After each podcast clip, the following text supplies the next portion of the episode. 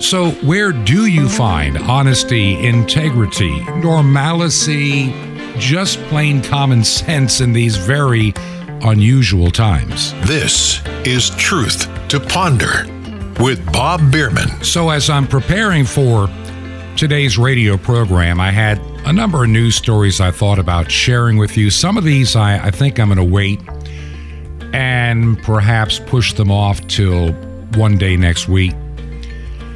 I really want to change direction a little bit today from the programs we've been doing. Occasionally, you need to find some normalcy. You need to get away from the bad news. You need to understand it, but you need to have a plan to deal with it. Simply complaining and bemoaning our circumstances doesn't fix anything. We need to take some action in our own lives to make things better. I had stories, and like I say, I'll share more of this next week, that really illuminate where we are as a society in the Western world. And it gets even more noticeable during the political season like we have currently here in the United States, with the politicians and the advertising and the claims made and and the fundraising and the accusations and, sadly, the mistruths, the out-and-out lying, misrepresentation, and fraud that goes on in politics. It's amazing. I had a program this past week, and I called it basically Born-Again Crime Fighters. A lot of these people in some of the states here in the United States, or cities, or uh, or regions where crime is running just over the top, record-breaking, violent, vicious crime, where you have district attorneys that refuse to prosecute crime. It's like they're encouraging it. Like I say, in California, you can rob nine hundred dollars out of a store. They're not going to come after you because it's not worth it. It's got to be over one thousand dollars now. So is that encouraging crime? Of course it is. Do they want to own up to it and take responsibility, those in charge? Of course not. It is a systematic, I believe, effort to destroy the country that we have had, to remold it into something more global.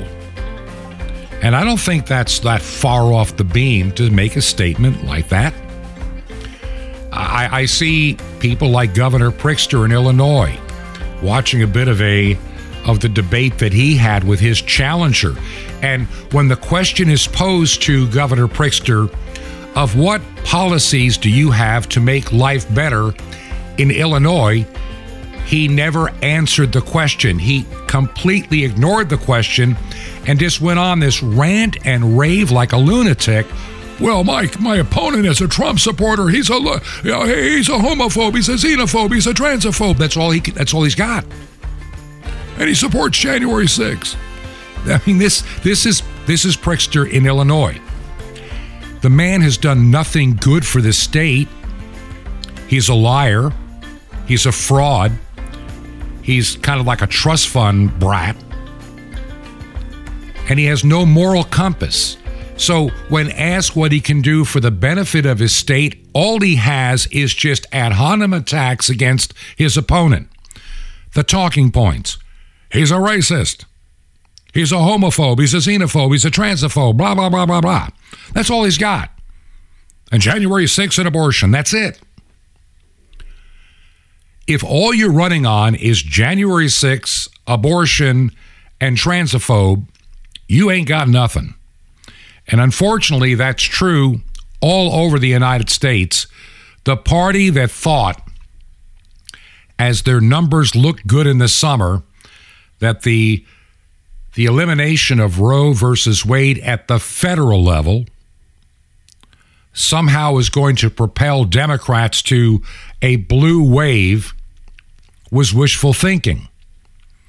And so now all they've got left is is primarily cheating and lying to get back into office or re, or maintain office. I'm not going to spend a whole lot of time on this, and I've got some material that I've collected, and, and I think I'll use it on Monday. I, I just don't want to do that today. But I do want to share some of the things that are going on in the background and why we need to be concerned. And, and, and also, as you look at, and, and as much as I can't stand doing it sometimes, I, I do look at what people say in social media. Twitter, that's going to be fun to watch over the next several weeks, more so than before, because you might get an insight on what other people are actually thinking, because their tweets will not be automatically, shall we say, banished. I know that I have made totally truthful statements in the past on Twitter, only to have their algorithm automated reply, "Do you really want to tweet this? It may be deemed as blah, blah, blah." Or, we have removed, we have restricted your account until you eliminate what you just said. It doesn't matter if it's truthful. They just don't like it. And, and so it's going to be fascinating to watch Twitter, which has become nothing but a cesspool of stupidity and one-sidedness and wokeness, anti-American, anti-Christian, anti-conservative, pushing and propagating foolishness and lies. And, and some of their their staff now is going to be in for a rude awakening. There's going to be no more. Listen, they have like soda machines that dispense wine. And they have lattes and they have all these gyms. Does anybody really work there, or do the computer algorithms do their dirty work for them? And all these people, you got people making one hundred fifty thousand dollars and two hundred fifty thousand dollars to play around all day like little spoiled brats. And this is so much of the Silicon Valley region. And they're controlling the narrative in America. That, along with overpaid talking heads at N B C and C N N and even at times Fox News. We're in a world of hurt, because we've moved to this world of dishonesty, tribal, tribalism, that's the word. And conservatives, many, too many of them, thinking that, you know, Bob, we're going to win the House and the Senate, and we're going to put a stop to Joe Biden. And then in twenty twenty-four, we're going to fix it. Finally, America will be set on a proper path. When November... the first Tuesday in November rolls around, let me tell you something. On November the eighth, when I vote, it'll mark my fiftieth anniversary of voting. I, my first ballot was cast in Summit County, Ohio in nineteen seventy-two. And, and I considered it at that time a responsibility. It was an awe-inspiring responsibility. It was not something you just blew off, or you ran out and did, or you didn't think it through, at least not for me. And I was not aligned at that time in my life to any political party. I will say, for what it's worth, I think that I was aligned to common sense starting at a young age. And so I can remember the weeks leading up to the election. This is long before the internet. We didn't have a whole lot of television. And I did listen and worked in radio. But I did some reading. I tried to understand the issues and the candidates, not just the presidential election, which was a hotly contested election at that time, though Nixon won re-election handedly. But I wanted to make sure that my vote, my vote was a meaningful vote, that was a well-thought vote. Sure, I'm just one of millions. And maybe if the other millions would take that kind of responsibility into the voting booth, we might have a better nation. But don't count on it, because I don't think we're going to get to that point. I, I, I would I, I just hate to think of how many people, they, they're, they're one-issue candidates. And they don't even know the issues. They don't care. They just revert to their tribalism. New York State, Kathy Hochul is running for election for the first time. She ended up in that position as the governor. She had been lieutenant governor only because of the resignation of a disgraced governor, Andrew Cuomo,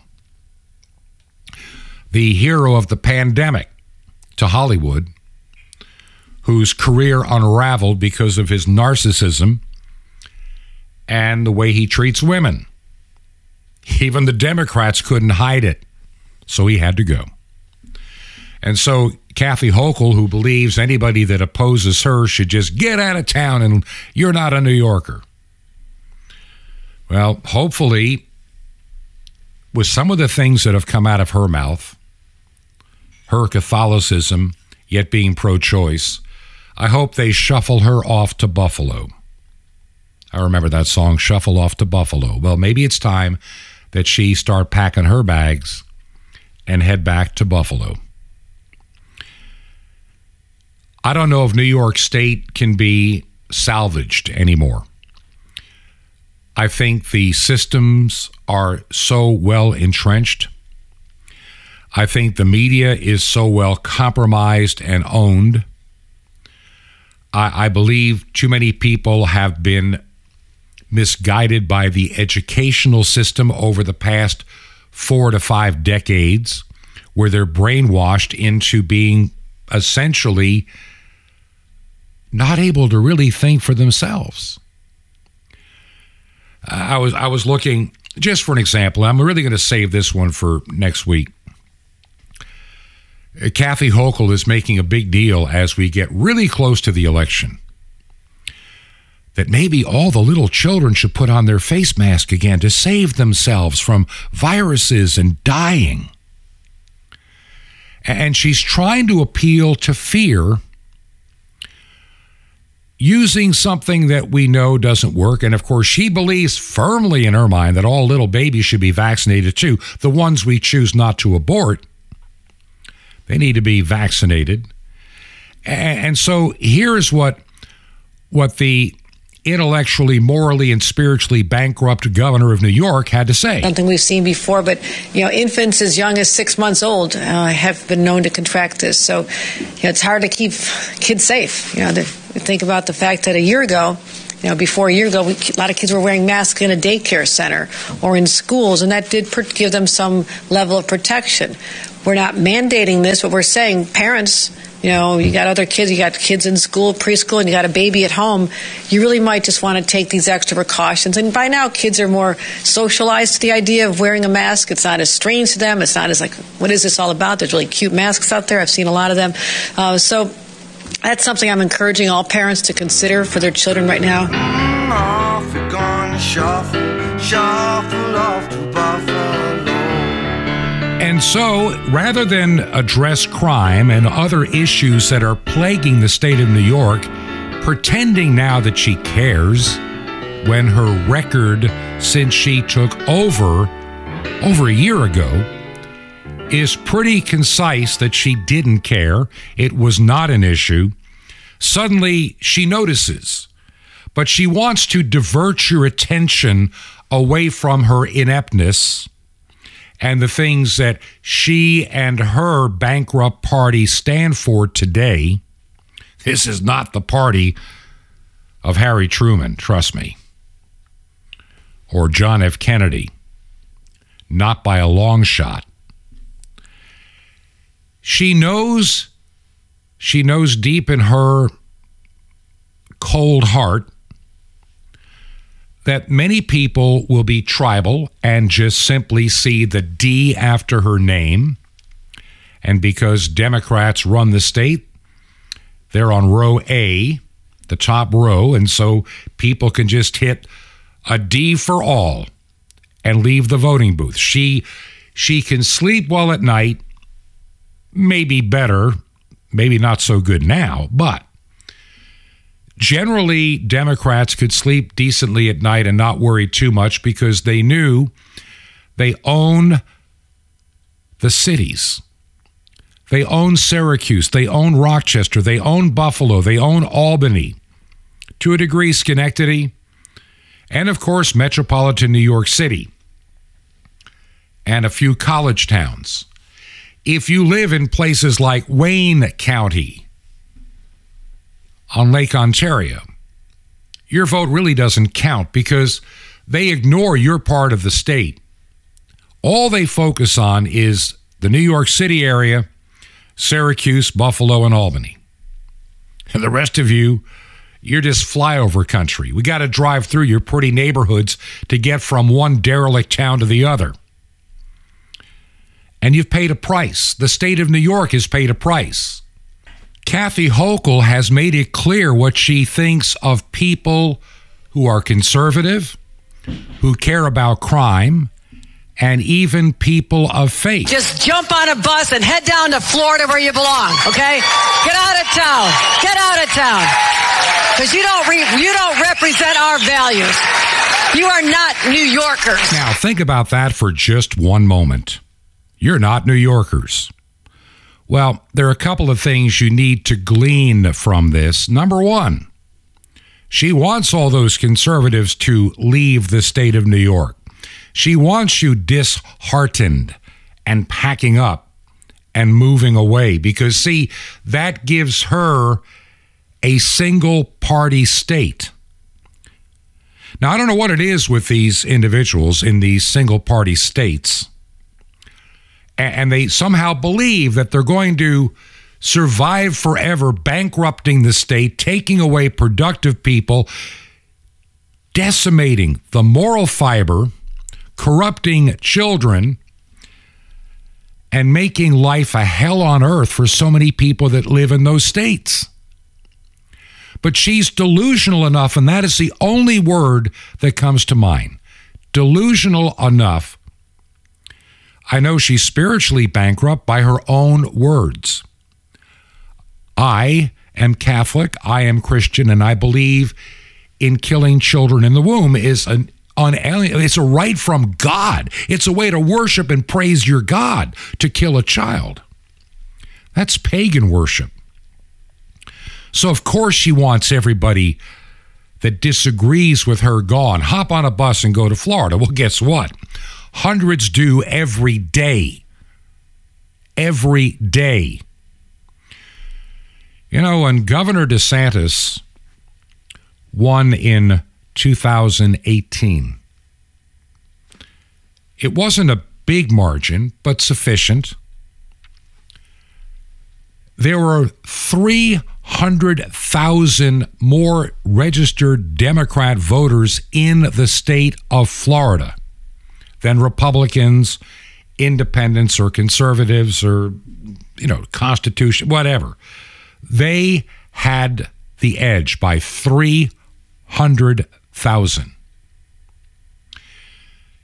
In the past four years, you have a situation where roughly five hundred to six hundred thousand people have come to the state, and they are now registered Republicans. So there is now a three hundred thousand plus advantage.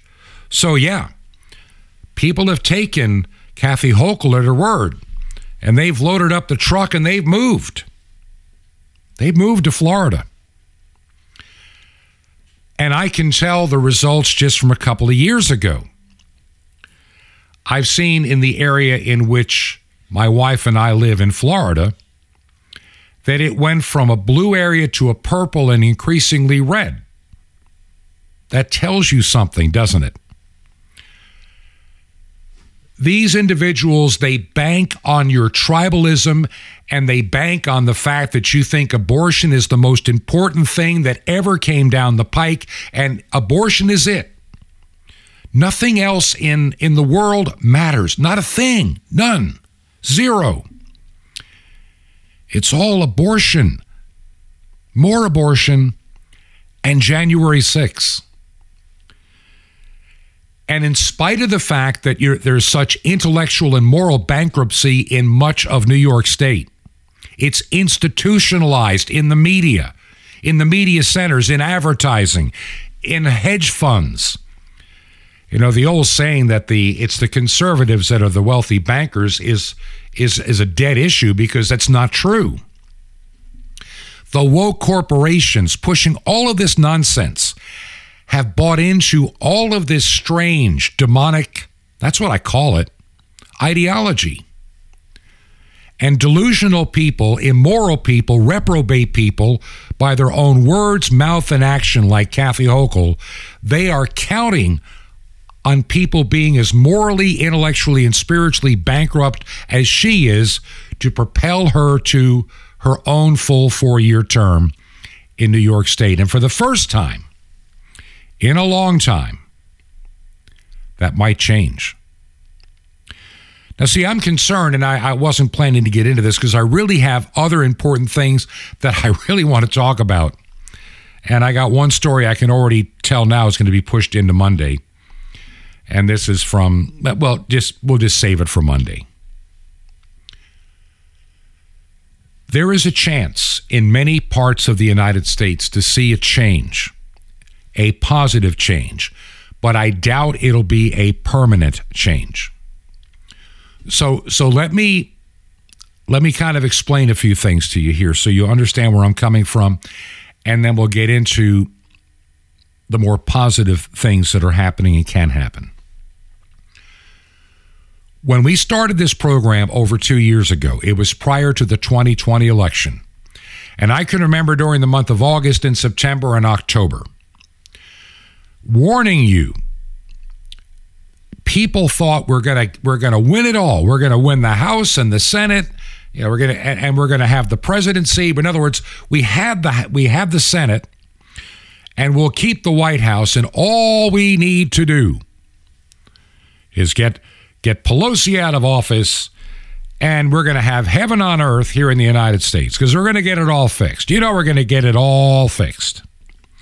And I warned you two years ago, as we came very close, just about a little over a week away from that election, don't count on it. And I said, if, and I prefaced it with the words, if there is a conservative victory, all we're getting is just a reprieve. We're not going to fix it permanently. It never will be fixed permanently at the election box, the ballot box. It's not where you fix this nation. The ballot box reflects a moment in time. It reflects, depending upon the voter, what they truly believe. And there's a small group in the middle that kind of moves sideways, back and forth a little bit, that, that swing elections. The problem in states like New York, at least fifty plus percent, fifty plus percent are buying into all of this nonsense and fear mongering and virtue signaling, because they have their own little personal agenda they want to have made sacrosanct and untouched. Crime issues don't matter. None of it matters. As long as my little thing of abortion or my little thing of transgenderism or my little thing is protected and, and nobody interferes, as long as I have that, they put up with the other, they ignore the other, or they don't even see the other. And even on the conservative side, and I've said this before, and I want you to listen to me carefully, there is a above average chance that the House of Representatives will no longer be in the hands of the Democrats. The Senate, depending upon how much additional cheating, and yes, I said the word, occurs, may or may not. We could still not end up being roughly fifty-fifty again. Be right where we are right now. Granted, it would slow down the agenda from the White House, but not totally. And truth may or may not come out. I mean, the House of Representatives, to me, it's a foregone conclusion that it's probably going to be lost for the Democrats for the next two years. But I don't think it's going to be the enormous wave that people are believing it can be. We're coming close in some places where they've pushed the buttons too hard and too long. Now, I will not be surprised if Pritzker survives in Illinois because of Chicago and because of, you know, Springfield and other regions around Illinois where there are strongholds. The good people of Illinois have had enough, but many are dispirited and they're just afraid to say or do anything, and so they don't. If you're looking to find peace and serenity and normalcy, common sense, don't count on it coming from the election in two, in, in like what, ten days or so from now. It's simply not going to happen. It is simply not going to happen. We may get a reprieve. And as depressing as this sounds, that is absolutely the best you can hope for in times like these. Now, I want to change gears. I'm I'm tired of talking about depressing stuff, politicians, and I don't trust a lot of these alleged conservative politicians that know how to talk a good game. Mitch McConnell is one who I do not trust. I believe that he is a just a well-placed, crafty politician that has no moral compass, but he knows what to say and when to say it, and he knows when to stab you in the back and get away with it. Just like Mitt Romney and a handful of others. They're phony as phony can be, and they're dangerous, and they're not true conservatives. And I doubt if there's any life, spiritual life in them. It's all false. It's all phony. And they get wealthy. Their paychecks and their pensions are not touched no matter how bad your life becomes. And so do not put your trust in princes or the sons of men. You know something? They're going to let you down every time. You need to put your hope and trust in something vastly superior. And how we do that, and how we can change the things that we can change, is what I'll talk about in just a few moments. Some of the most important things that I will ever share with you are coming up after we take our break. If you believe in the mission and the ministry that we have here at Truth to Ponder, I really need to hear from you. November is just about upon us, and we could use your help. Airtime bills, expenses, they come due. And your help going into the next month for this radio program is so much appreciated, and so many of you do, and we, we survive month in and month out. Sometimes it's close, but I'm thankful for all that you do. Now, if you do believe in the mission and ministry of this program, would you consider making a check payable to Ancient Word Radio? Ancient Word Radio. And our mailing address is Post Office Box five ten. Post Office Box five ten. No, five ten. P O. Box five ten. The city is Chilhowie. Chilhowie, Virginia. Now, Chilhowie is easy to spell. C H I L H O W I E, Chilhowie, Virginia. By the way, Chilhowie means Valley of Many Deer. Chilhowie, believe me, there are. Chilhowie, Virginia, and the zip code is two four three one nine. That's two four three one nine. two four three one nine. And we will be right back. This is Truth to Ponder with Bob Biermann. Unmixed as a dove coming up. Shalom Alechem. This is Jonathan Cahn. The nice Jewish boy, your Jewish connection, bringing you the riches of your Jewish roots in Jesus. Now get your pen out as fast as you can so you don't miss out. We're receiving a special free gift you can get and love in a moment. Messiah told us to be as gentle as doves. We're told in the Bible, be as gentle as a dove. But the word in Greek for gentle is real interesting. It doesn't really mean exactly that. It's akoreos, which means literally unmixed, not mixed. Unmixed as a dove, pure as a dove, unmixed, not mixed up, not mixed at all, not complicated, not adulterated, pure, pure heart, pure motives, unmixed.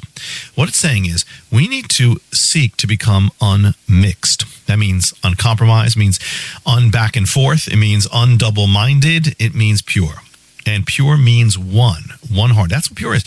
One, one hundred percent, not double-minded, no ulterior motives. You're just one hundred percent in what you do. When you when you pray, it's one hundred percent. When you talk, it's one hundred percent. You mean what you say. You say what you mean. It's all one. The blessings in God come in being unmixed. When you're unmixed, you're not mixed up. You're clear. You're not wasting half your time going in the other direction. You're not in conflict with, with yourself. The, only then can the blessings flow. When you're unmixed, you're free. You're unhindered. You're uncomplicated. So become, set your heart on becoming unmixed. Put away that thing that mixes you up. Put away that thing, anything that's not of God, that's not, that's not right. Become pure, become whole, become total, become one. Become one hundred percent. Whatever you do, do it with your whole heart. Total, a total person. Become like a dove, unmixed. Want more? Ask for Serpents and Doves on C D. Now, feeling like your walk with God could use a real spiritual boost? We got the answer. Free subscription to Sapphires. Use it directed, can revolutionize your walk for victory. And the incredible Mystery of the Temple Doors on C D. You'll love it. How do you get all this? Easy. Just remember Jesus' real Hebrew name, Yeshua, and you dial it. That's it.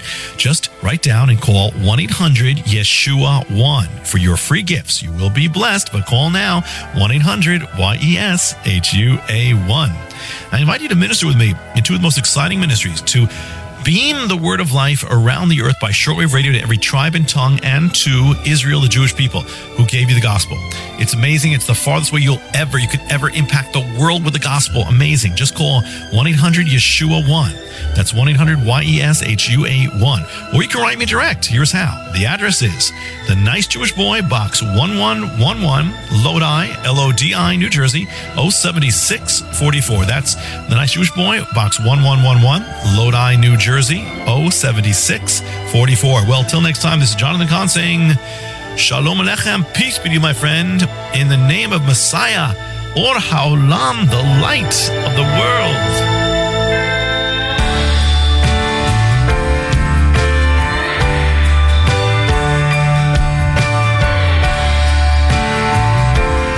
This is Truth to Ponder with Bob Biermann. And welcome back to part two of our weekend edition of Truth to Ponder. And I am your host, Bob Biermann. Now, I just want to take a little bit of time on this segment to share what I consider the greatest challenge that we face. Maybe you don't see it that way. Maybe you never thought of it the way I'm about to explain it to you. But you need to, to listen carefully, because I think it will impact everything you do going forward. I'm going to share with you a very short audio clip in just a moment. That when I, I heard it, I'm shaking my head in disbelief. But then again, this is America. This is the Western world of twenty twenty-two, where sanity, common sense, normalcy have been thrown away like yesterday's trash. And people are now succumbing and believing in the lies. And, and I really believe what the Bible says is playing out before many of your eyes and mine, like we've never seen at a level like this before. The Bible The Bible is explicit, and there's nothing, I'm, I'm trying to make this as clear as I can. There are demons in this world. There is demonic activity. And there are people who have given themselves over to a reprobate mind willingly and have chosen emphatically to believe the lies. Believe the lies, and as, the, as it says in the Bible, to their own destruction. They're given over to mass delusion. And, and you look at some of these people on television, and you look at some other people, and you can see something different in their face and their expression. My wife has noticed this numerous times. Whenever you see some person on C N N or on M S N B C, I don't care who it is, whether it's one of their reporters, one of their commentators, there's always, for the most part, in most stories, an angry and evil look on their face. Anderson Cooper always has this empty look, an expression on his face. There's never any joy in this man's life because there's nothing to give him joy except his sin. Another program for another day. And these people are angry and afraid. They're afraid of being exposed for the frauds that they are, and they have convinced themselves to believe their own lies. The United States was founded with the concept of religious freedom. Now, I don't agree, and you don't agree with other people's faiths and religion. I'm sure there are a lot of out there you just don't agree with. But even in a diverse country over the centuries, the government was never the arbitrator of religious matters. They never restricted religious speech or expression or worship. It was not what our government did. They do now.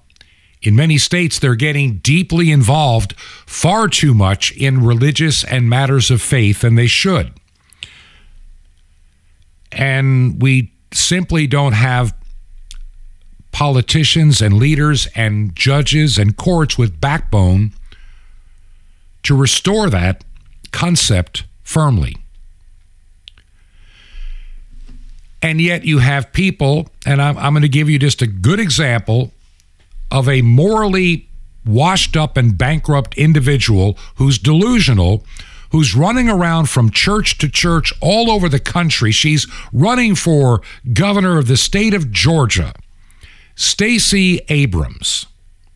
And she's preaching sermons on how abortion is absolutely a requirement to further her religious agenda. I kid you not. She, like many on the left, will tell you that God is all about abortion, that he's all for it and he blesses it. And they, and you have these bankrupt clergy, and dare I say it, clergy that have damned themselves for eternity, running around blessing abortion clinics.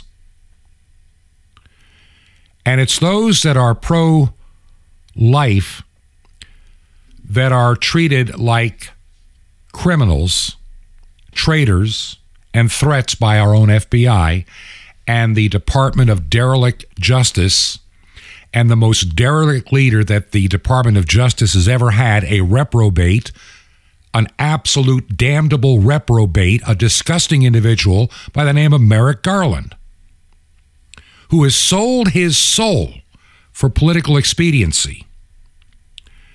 And if you believe that life begins at conception, if you believe that parents should have the say-so about how their children are raised, and that pornography and transgenderism should not be pushed in the schools, you are considered a domestic terrorist. And so now you have Stacey Abrams going to every woke and leftist church where the Holy Spirit has been abandoned for decades, if the Holy Spirit was ever even there. she's apparently helped to write a worship song. Stop laughing. I kid you not. Stacey Abrams has allegedly co-authored, like I say, a worship song.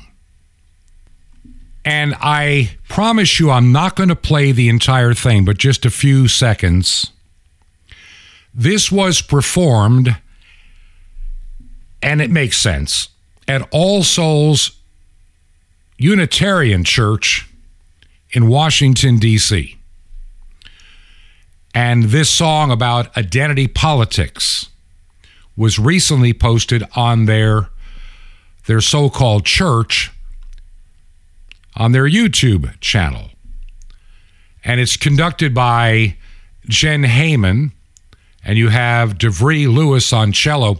And, and when you listen to the words, just these few moments I'm going to play, it's a little hard to understand what they are singing because everybody in this video is wearing a face covering. The musician, the conductor, every choir member. So they're having to sing through this layer of cloth. So it's not as clear to to understand. But... But just hang on, and I promise I won't play it too long. You'll get, you'll, you'll understand.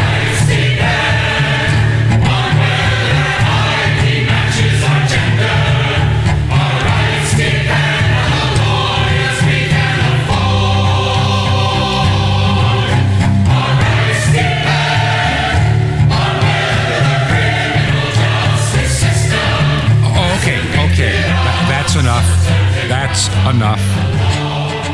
I think you get the idea if you could understand the lyrics like, your right depends on whether that I D matches your gender or our gender or what. It goes on and on with every bit of stupidity, silliness, and demonic, demonic aberration that is being inflicted on our society today. We must bow down and worship all of these. From compliance, to obedience, to abortion, to we must celebrate, we must... You know, let me ask this question. Because, see, these politicians don't really want to answer some of these questions because they know that most people are going to rebuke what they have to say. Yet within their own ranks, they see nothing wrong with a man dressing as a woman, scantily, I might add, provocatively acting sexually in front of little children in a church or a library or your public school. They think it's fine. And they don't understand what's wrong with you to not agree with that, that men should have that right. This is one step closer to normalizing total pedophilia. And don't think that's not the agenda. Don't laugh at me on this one because time, there's a consistent flow in that direction. I think many of you understand it. Many of you see it. And, and it's just going to keep get, getting worse. In far too many cities and states and counties around the United States, the educational system, the public schools have become an intellectual and moral sewer. I have played numerous times the voices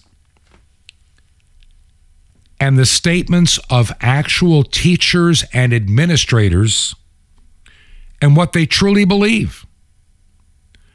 And if you dare go to a school board meeting and say, we don't want pornography in the school library for our minor children to read. You know, a parent goes to a school board and starts reading from one of these books and they're shut down. It's obscene. Well, that's what you want our child to read. And they don't make the connection. And instead, they shut the meetings down, call the parents terrorists, contact the F B I. You want to know why Terry McAuliffe didn't win last year's gubernatorial race in Virginia? He pushed that theme on parents just a wee bit too far. He went over the line when he came right out and said it's none of the parents' business. And even some Democrats or those that consider themselves socially liberal in places like Alexandria, Loudoun County, and other places in Northern Virginia, the suburbs of the federal workers to D C, even they thought that was a bridge too far. I can tell you in the part of the state where we have a home, Terry McAuliffe didn't even get eight percent of the vote. There are places all across the Dominion, as they call it, where these woke D C policies are unwelcome. The parents have no desire to see them instilled in our, in their children. And I know there are those same pockets in places like Pennsylvania, New York, Wisconsin, Illinois, Michigan, even parts of metro Atlanta that don't buy into any of this.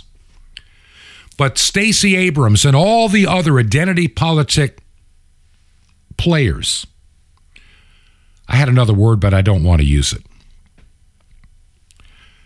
Those that try to use racial division and all of these isms and beat you over the head.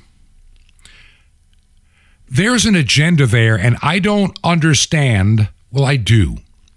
I think most Americans, those that are on the fence, those that don't pay as much attention as you probably do, they just try to go along and get along. Saw an interesting statistic, and I want, this is where I'm going to kind of make my departure point into the next topic. Most Americans, when they truly reveal what they absolutely really believe, it is far different than most polls would reflect. Deep inside, most Americans are not as lunatic as, as the media thinks you are, or in agreement to what many of the woke ideology people are demanding you believe.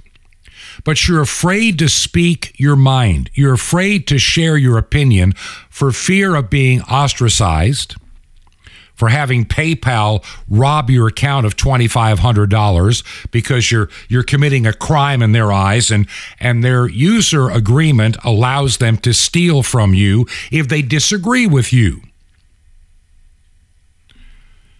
Or banks that decide that maybe maybe you're not a desirable person and your your score, your social score is inadequate, so move your account elsewhere.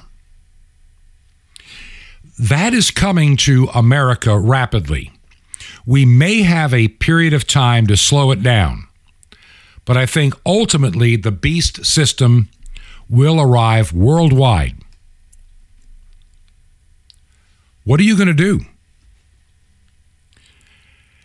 And I'm going to come out and say this. I know every time I make this statement, I get a few emails saying, Bob, you're totally wrong. Most of you have this idea, and I call it the Alfred E. Newman philosophy to life. What me worry? What me worry? I have the rapture.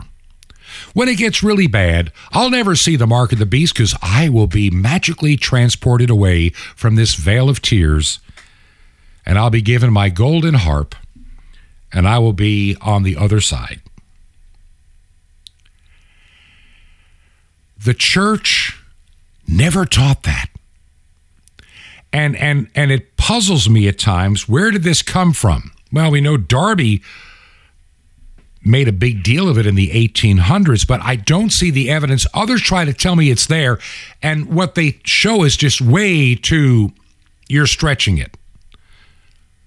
But Bob, the Bible says one is taken, the other left. God is separating the sheep from the goats, the wheat from the chaff. And he's going to burn and take away the chaff. He's going to dispose of the goats and take them away. I firmly believe the church is going to go through this tribulation. and God is going to provide for his people. But you need to be aware. You need to decide where your faith lies. I pray that I'm wrong. Maybe there will be a rapture. We don't have to deal with it. But are you prepared if you should find out that's not the way it worked? There's a lesson in Scripture that runs from the beginning in Genesis all the way to Maranatha, his soon return. Be prepared. I remember this, this hymn as a child, Rise My Soul to Watch and Pray. The evil one is out to destroy. And too many people that call themselves Christians are ill-prepared, unprepared, unwilling, unknowing, and just trying to get along in life. They're not willing to share their faith. They're afraid to because they're afraid Twitter might ban them. Facebook will come after them and, and deplatform them. Or their bank may pull their credit card or something. We've got to begin to be prepared for an age that is going to come. And I firmly believe, with every ounce of my being, that God is about to give us a, a period of time where the veil, I, I've just, I, I feel this and I pray about this and I just over and over, I have this certain peace that a veil is about to be pulled back. And so many people that have been on the fence about so many of these issues or try to believe they don't apply to me, it's not my problem, suddenly they're going to see the demonic face and the reality, and they will make their decision. Those that have been uninformed. There are those that have already made their decision. They have already condemned themselves for all eternity, willingly, knowingly, and perpetually. And those of faith who have known all of this truth will have it confirmed to them. This past week, by the way, two things. I've got surgery coming up this week, a procedure to find out about a medical problem that has been an on and off issue. So I would really appreciate your prayers. I don't know what to expect, but there's a peace in my heart that there's still a lot of unfinished work to be done. A lot of unfinished work. So pray for me as I go through this procedure on Tuesday. I'll be preparing the program for Tuesday on Monday, and I thank the Lord that Jim Calhoun can fill in for me on Wednesday. And hopefully, God willing, I'll be back. I'll be with you Monday and Tuesday and be back hopefully on Thursday. Just a lot going on. But in the midst of all this, you know, I, I, I had... I've had conversations and a lunch and a meeting and phone calls all this past week of people that are planning churches that I'm working with to help them. And even in the middle of all this, I plan on planning one myself. I'm getting ready to, I've got a, I have an opportunity. There is a church building not far from where I live. It's in very good condition. But sadly, the congregation aged out. And what that means is, you know, it was more of a family affair and they didn't bring any new people in. And so for a number of years, the church has been has been closed. It is thoroughly equipped and ready to be used again. And I've talked to the denomination that now has possession of that building about leasing it for a period of time and see what kind of ministry can be established. Now, my wife and I are retired, and we have, but we have some that we can put toward this project. And what they're asking of me and what I think is fair, they're pretty much about the same, that would give us a six-month head start in building this church. This would... This church could launch right at Christmas time and hopefully begin to really take on a life before Easter, as we would celebrate the resurrection of our Lord. And whether I remain as its full-time pastor beyond a certain point or bring somebody else in is, is, is irrelevant. I just know that I need to use the talents God gave me in establishing this work. My wife and I are praying about a name, and we're praying to raise the extra finances that'll be needed to make this happen. It's not a massive amount. I'm thinking that over the course of six months, it would be around one thousand to one thousand four hundred dollars to make it all happen. Small utility bills and a tiny amount of rent is all they're asking to give us a head start. And some of this my wife and I can do from our personal finances. We're retired. Uh, we, we do have two homes, but they're paid for. I mean, this is the, this, the sum total of our combined lives, and one will be part of our retirement, God willing. So pray for me that these funds are raised and that we can take this, this building and bring it back to being used for the glory of God. And my real target, and I, I don't like to use that word, but I'll use it. I think you understand in the context of what I'm saying. I'm not trying to look to move people from one church to another. Oh, new new church. Maybe it's got better music. That's not my point. I look at the little community where this church is and the houses that are around it in the subdivision. Just in that community. It's not a very big community. It's rather small. But statistically, even in this county in Virginia, where we spend a good amount of our time, the odds are that seventy percent of those on that street do not go to a church, or if they do, not even on a regular basis. Many have never been in the church. Many do not know anything about the faith. They are cultural Christians by, by their mere upbringing.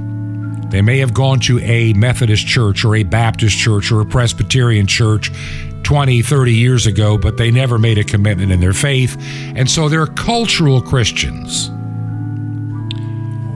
where fishing and Home Depot trips mean more on a Sunday than, than worship or a restaurant. And in today's world, even in this Bible Belt, the number of single parents, divorced parents, that get their kids on a weekend, they, they can't be bothered with the church thing. There's a mission and ministry out there, and I'm trying to work with so many people, even in places like Michigan, places like Missouri, places like Georgia and Florida, and a few others that, have, that are coming into, into view right now. I really believe that God is giving us this time of respite and this time to make this double down effort to reach those that need to hear the good news of the gospel of Jesus Christ. This may be a time when your church needs more from you as well.